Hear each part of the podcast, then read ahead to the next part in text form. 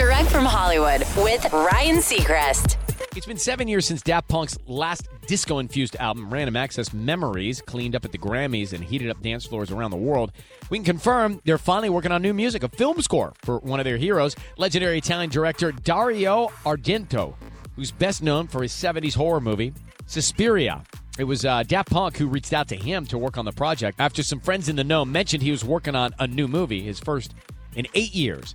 According to Dario, the electronic duo is currently working on demos for the movie, which is expected to shoot this fall.